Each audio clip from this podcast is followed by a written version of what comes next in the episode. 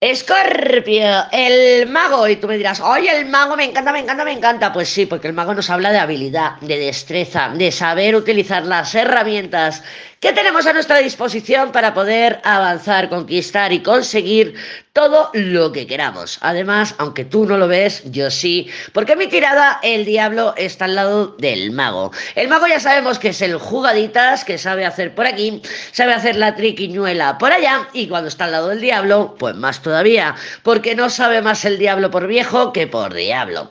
Lo que pasa que en la tirada que tú estás viendo, el diablo está al lado del juicio. ¿Qué veo yo aquí? Yo veo una gran oportunidad.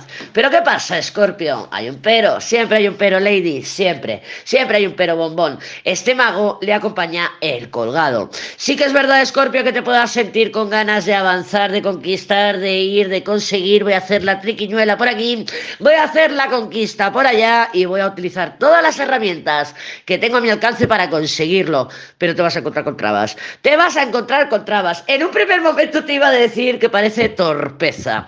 Y sí, es verdad que algunos escorpios y algunas escorpionas os podáis sentir torpes en la situación en la que queréis conseguir vuestros objetivos, pero también es verdad que otra de las manifestaciones pueden llegar a ser pues obstáculos, obstáculos, trabas y limitaciones y que a lo mejor no se da el resultado esperado esta semana. Pero no desistas, Escorpio, no desistas, que muy pronto lo conseguirás.